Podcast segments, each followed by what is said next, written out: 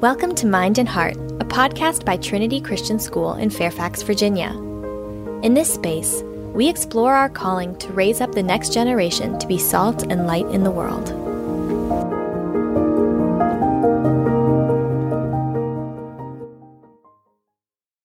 Hello, and welcome to Mind and Heart, a podcast by Trinity Christian School.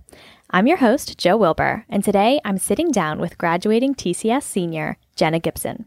Jenna is the president of Trinity's Students for Life Club, and through both her involvement in the club and her strong convictions as a believer, she has become a passionate advocate for seeking and remaining rooted in truth.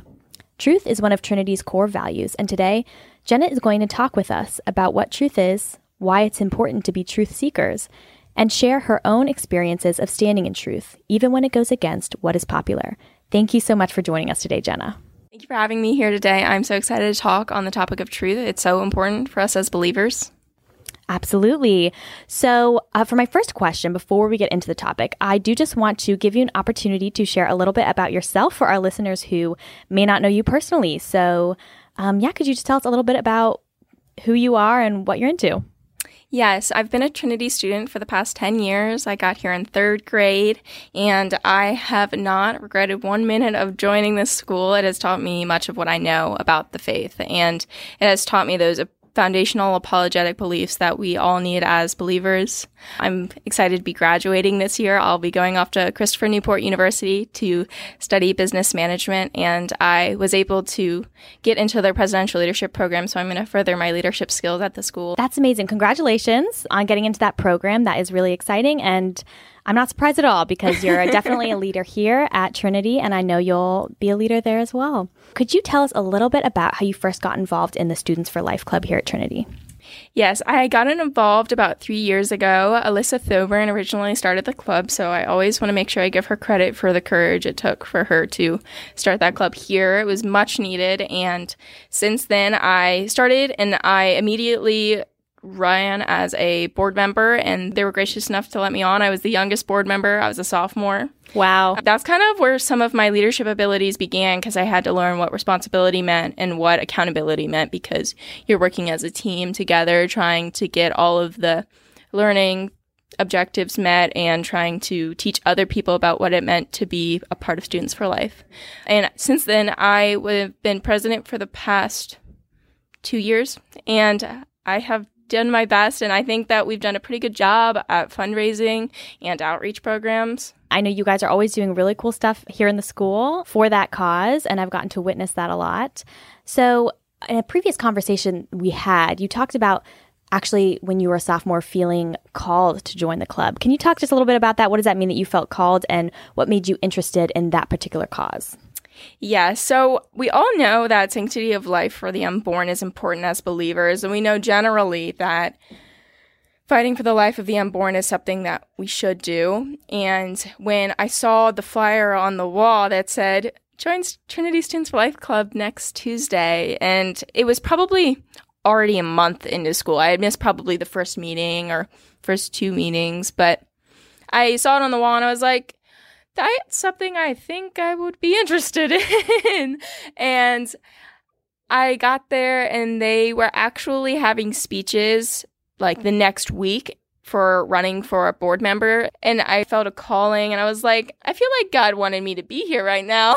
Yeah. and I said to myself, you know, if you want to make a difference, you can and you just need to take the steps there to do it and part of that step was becoming a board member so that you could have that role in the membership to, you know, put your ideas out there and do things that you know will make a difference, like working with outside entities like pregnancy centers and outreach programs, going on the streets, sidewalk chalking outside of Planned Parenthoods and trying to talk to women through sidewalk advocacy to help them turn around. So I just felt called to do that. And I didn't know every single detail about child development in the womb. And I might not have known all of the scriptural verses that supported it, but I know that the Bible did teach that principle that all life is valuable. So you really just went for it. That first day that you showed up, you already basically had to start running to be on the board. Um, that's such a Jenna move. that's awesome. I applaud you for that. Can you tell me just a little bit about then how the club runs and operates? How often do you all meet? And what does a normal club meeting look like? We meet twice a month on the first and third Tuesday of every month. The meetings vary because we have to cover everything from what it looks like to be someone who's in a conversation debating with somebody who is pro choice and how to defend yourself and what you believe, and also teaching them about fetal development, about when the heartbeat begins, about when nerve begins, because part of being able to make a strong argument for yourself is knowing the facts. And if you don't know the facts, then you might not be able to support yourself. So we pull in scriptural verses that back up our argument. We pull in scientific evidence for life beginning at conception, which there is an abundance of, yet people don't always know about it. And then you also have fundraising and outreach where we're making maybe NICU bags like we did this year, or Right. We're trying to get the baby bottles ready for the baby bottle campaign to fundraise for Sanctity of Life Ministries, or if it means trying to coordinate together for going to the pro life march, making signs, getting Yeah. people to sign up. Those are all included in the club. It's a it's a variety and we want to make sure it's always interesting and we even debate each other. We'll divide the room, say, you guys are going to fight for the pro choice and you guys are going to fight for the pro life and they do their best with what they know. And that's really how you build people up because practice is how you get to the point where you feel comfortable in your own Yeah. skin enough to say, hey, even if you oppose me, I'm going to be able to say something back that I know for fact is true and I know will help my argument and may even change somebody's mind on the issue, which is really the ultimate goal is you want people to become pro-life. Right. And ultimately save babies then, right? Yes. So that's amazing. So it sounds like the club really is focused on several things. Number one being education, educating yourself and each other, looking at the facts, looking at what scripture says. Another element is service, right? You're serving the community, you're helping those NICU nurses and the babies and raising money for women who are pregnant and find themselves in a tough place financially. And then lastly, it's also advocacy, right? You're going and you're doing sidewalk chalking and sidewalk advocacy. And this past January, you all were able to go to March for Life. Is that correct? Can you tell us about that experience? I was so excited to be able to go to the March for Life. It's something I had wanted the group to do for a while. We had been able to go with all the seniors in, I believe, 2020.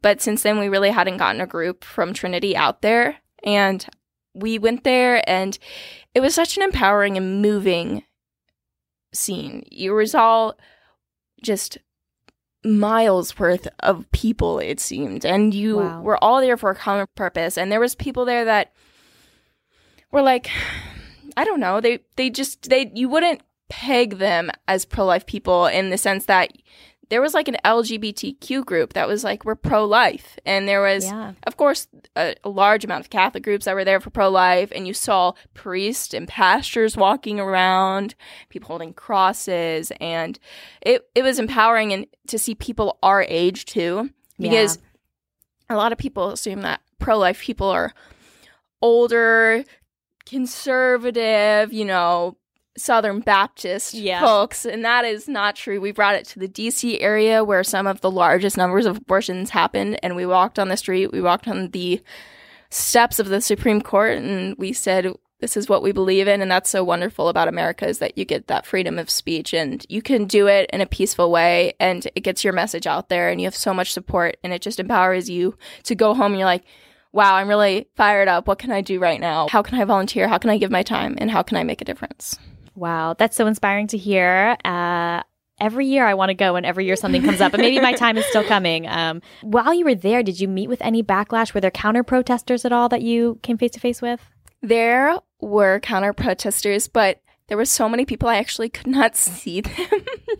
they were blocking the street. And so we had our walk postponed. We were staying there for about 45 minutes Mm, past the time we were supposed to begin because they were making a line in the street we couldn't get through. mm. But with the help of some of the law enforcement, they said, you can't stop this march from happening. And so they allowed us to get through. And those people that protested us, that is something that comes with the freedom of speech. You're going to have people who oppose you. And thankfully, they weren't violent.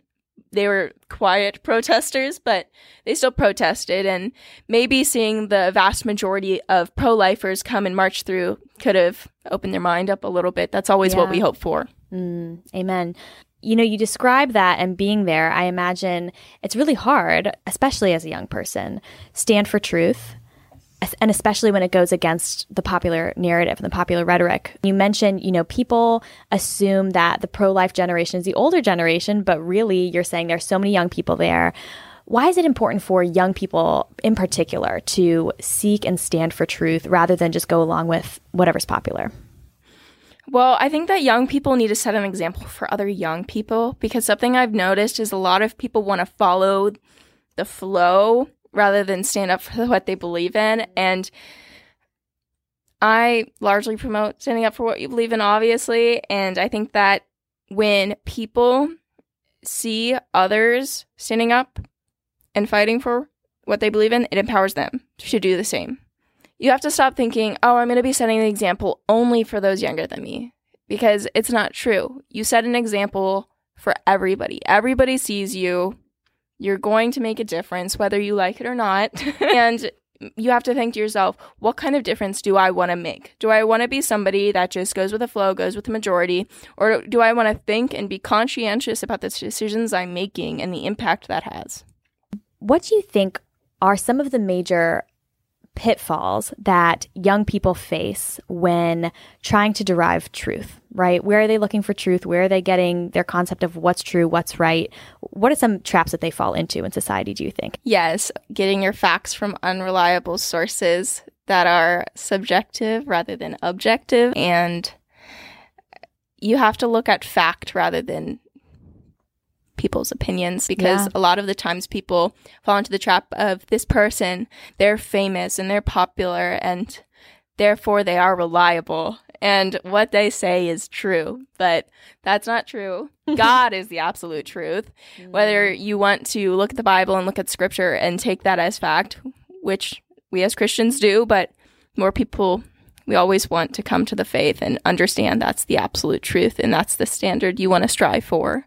Yes. And also, as Christians, so many people, well, thankfully, as Christians, we know that you don't need to separate science from faith. And a lot of people do. They say if you're going to be somebody of the faith, you also can't be somebody who believes in science, which is completely untrue. God created science yes. and the ability to obtain knowledge and have intelligence and he gave that as one of his communicable attributes to us. I think that's huge. And I love that you talk about this sort of idea of subjective truth versus objective truth, which is really mm, saying subjective truth is a bit of a misnomer, right? Because yes. truth, by definition, is objective. And I think so many people in this day and age, and once again, particularly young people, I think in your generation, are living with this worldview of this sort of moral relativism. And I think they don't even realize maybe that they're operating from that mindset. So you're talking about rather than deriving truth from your personal opinions or what's popular, looking for something outside of yourself, looking to scripture and looking to reason and scientific fact. Just assuming things and saying, I feel this way. It's like, but why? Yeah. Or even if you do feel that way, what does that tell me about yeah. what's true? Yeah. Yes. And when you start making exceptions and saying that scientific fact is no longer a fact, it's an opinion, then you start getting into a lot of other problems like how can we know anything? it's like it's how can how can you if everything is subjective, then we have no morals. We have yeah. we have we have nothing. We we have no fact, we have no truth.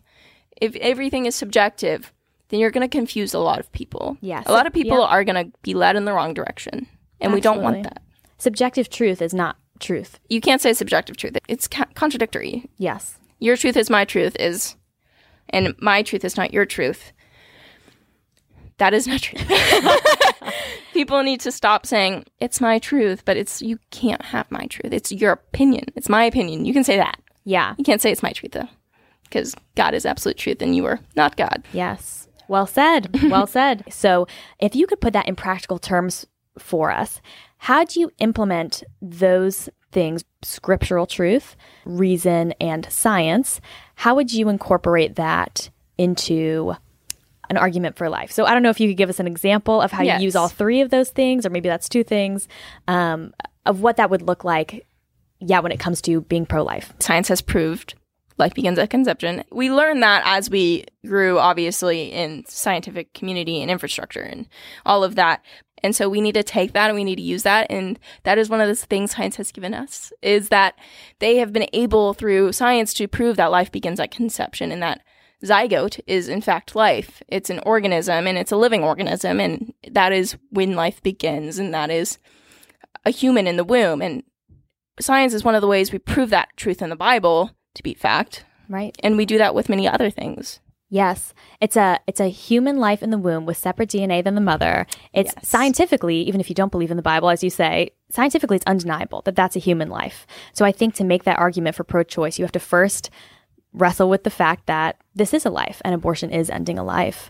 And now they're trying to make an argument of what is life worth. And then people take that and they say that's a subjective. That's that's something that you can make your own idea on. Right. Is it's that up to the mother. It's up to the mother yeah. if the baby is worthy of life. And then you get into a lot of it's a slippery slope argument of, hey, well, if you don't think that life is worthy, then what do you determine is worthy of life? Because what is it? Being able to be independent, live on your own. There's plenty of people in our society who cannot be independent, living on their own. They would not survive in society without somebody assisting them. Personally, I would not survive without my husband, so I can attest to that. Yes.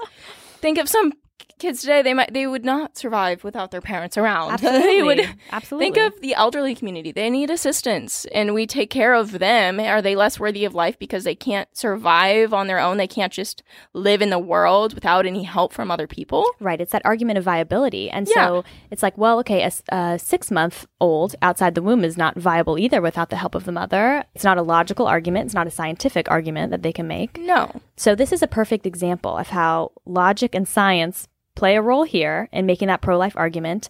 And then can you give us an example of scripture too, where scripture might speak to that truth as well? scripture is obviously our best use to defend what we believe in. And we go back to Psalm 139, 13 to 14. It tells us about how God formed my inward parts. You knitted me together in my mother's womb. I praise you, for I am fearfully and wonderfully made. Wonderful are your works. My soul knows it very well. And those verses are always much more moving than your opinion. And when you are looking to defend your faith, you always want to go back to scripture because that is where you find the truth. And that's where you're always going to find the truth. And it is always reliable. You can you can trust the Bible if you cannot trust anything else. You always have the Bible. Yes, because the the winds of this world are always changing. What's popular one minute is not popular the next.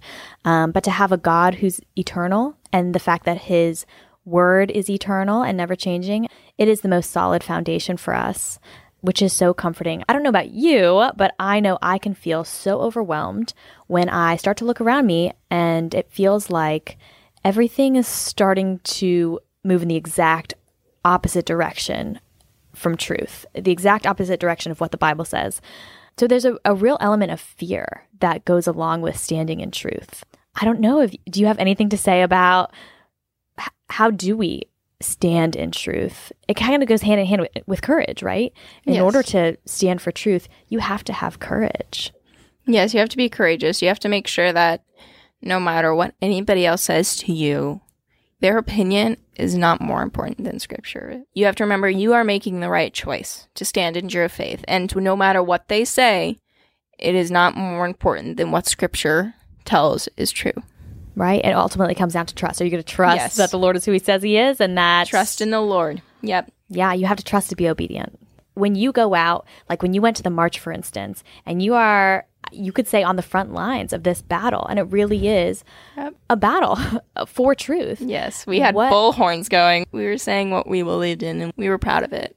Yes, and what role does prayer play in that? Have you felt more of a dependence on prayer and on trusting in the Lord as you go out and do these scary things? Yes, you you pray to God and you say, "God, protect me," because there has been protest and there's been violent action taken, and all you can hope is that you are doing God's works. You're doing what He wants you to be doing, and you have to remember that, and you have to keep fighting for what you believe in, and try to not have fear because fear is really just the devil trying to seep in and take away some of that trust you have in the Lord. And I think that when I go out and I am interacting with people face to face who disagree with me, or even if I'm talking to people through like that DM me on Instagram, I'm going to do my best to respond in graciousness and love, even though you disagree with me, because I know you're also a child that God has created. And even though you might not be following in the faith and you might be somebody who claims to be of the faith but disagreeing about the pro life movement, I'm still going to be try and be gracious to you because I respect you. You try yeah. to respect people the best you can, even if they're being rude. Yeah. You have to fear the Lord more than you fear man. That's what it comes down to.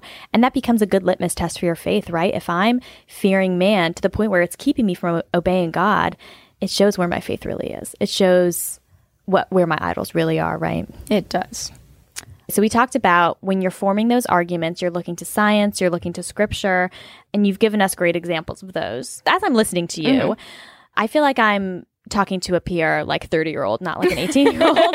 um, just because you have such a firm grasp on why it's important to seek truth and what that means and where you're deriving truth, right? Which is scripture and reason, um, which is just, yeah, you're very anchored in truth. And yeah, it makes me wonder where is that coming from? Is that something that you feel you've been taught here at Trinity? If so, how have you been taught to look for that truth? And has there been a particular mentor or teacher who has walked you through how to do that and even challenged you on your perceptions of what is true? Yes. So I would say that I owe a lot of my reasoning skills and my logic skills and my knowledge of scripture to my apologetics teacher, Mr. DeGastine. He mm. was he had a funny beginning here at Trinity. He was supposed to be a long term sub, but he turned into being our junior and senior class teacher, and I could not have thought of a better one. He has the perfect personality for seniors, and he Aww. knows what will resonate with us and what will not, and how we will learn best. And I thank him so much, and I'm so grateful for what he has done for us. I think he's really helped us become the some of the young adults we are today. I think the lesson this year that I grasped most was we have to always remember the Bible is without fallacy. It does not contradict itself. And we think to ourselves, okay, but what, what, what if one line in the Bible says something different than the other verse in the Bible and it seems contradictory? We always look at things in context. You have to go back, you have to see how that was said, and see what the writer or what the speaker was actually trying to say. Because if you look at it in context, it will never contradict itself. You will always find that they align with each other, they are parallel meanings.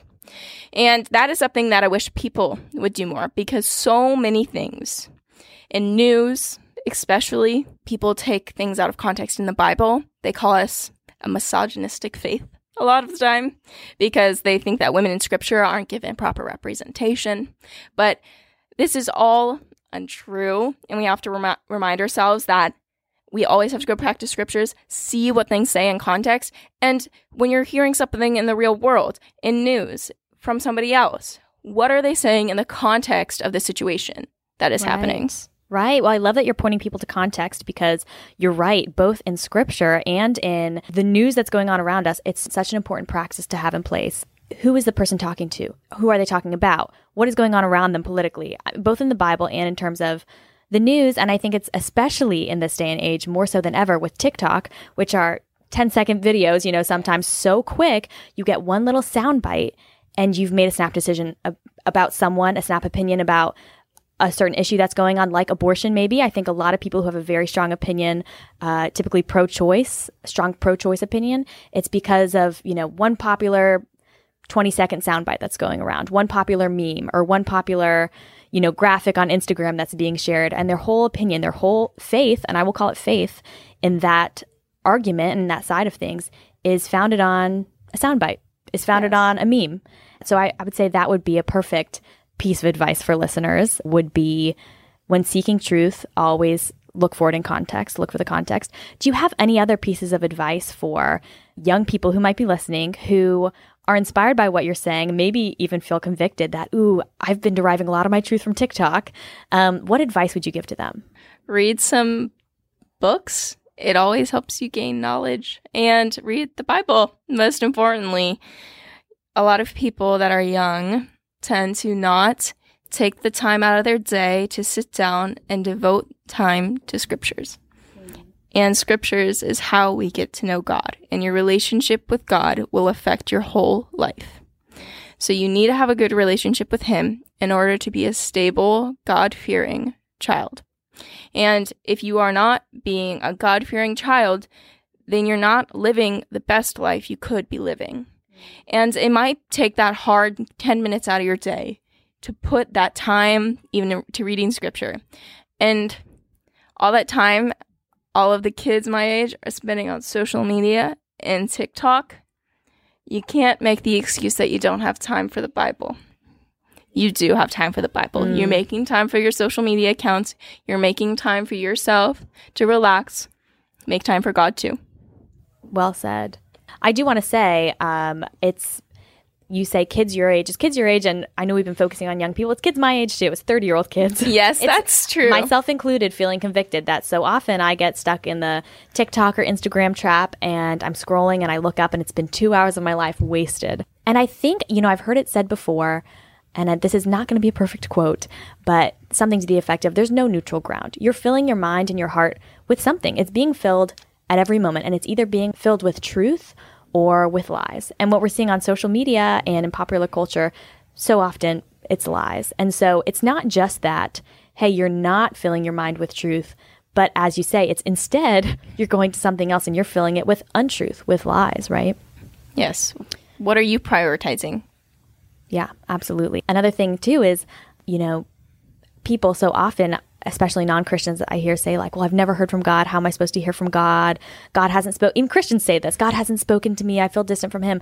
And i think when's the last time you you read the bible? Because he's speaking to you. Yes. when you read the bible it's him speaking to you. If you ever find yourself in tough spots or you don't feel motivated to do the things in life that matter anymore you most likely haven't been spending enough time in your bible. Yeah. and there is most definitely a correlation between the two Absolutely. And if you're a Christian and you have the Holy Spirit dwelling in you, He will direct you. He'll direct you to exactly the truth that you need to find. Seek truth and find it. And that's the beautiful thing that He offers to us.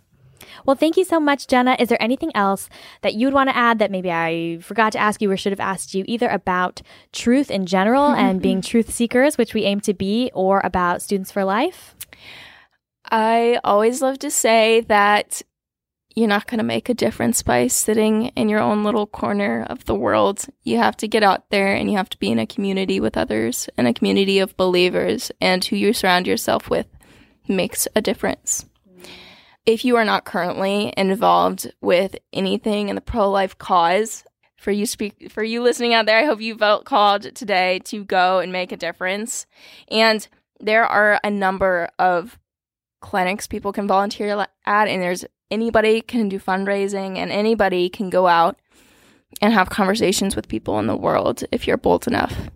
Absolutely. So go make a difference. You have the ability to, no matter what you think. You you do. You have a voice. Well, you heard it here first. Thank you so much, Jenna. Uh, this has been a huge encouragement to me, and I know it will be a huge encouragement to everyone who listens. Yes. Thank you for having me here today. It was a wonderful discussion. Thanks for joining us for this episode of Mind and Heart, a podcast by Trinity Christian School. For more information, visit us at tcsfairfax.org.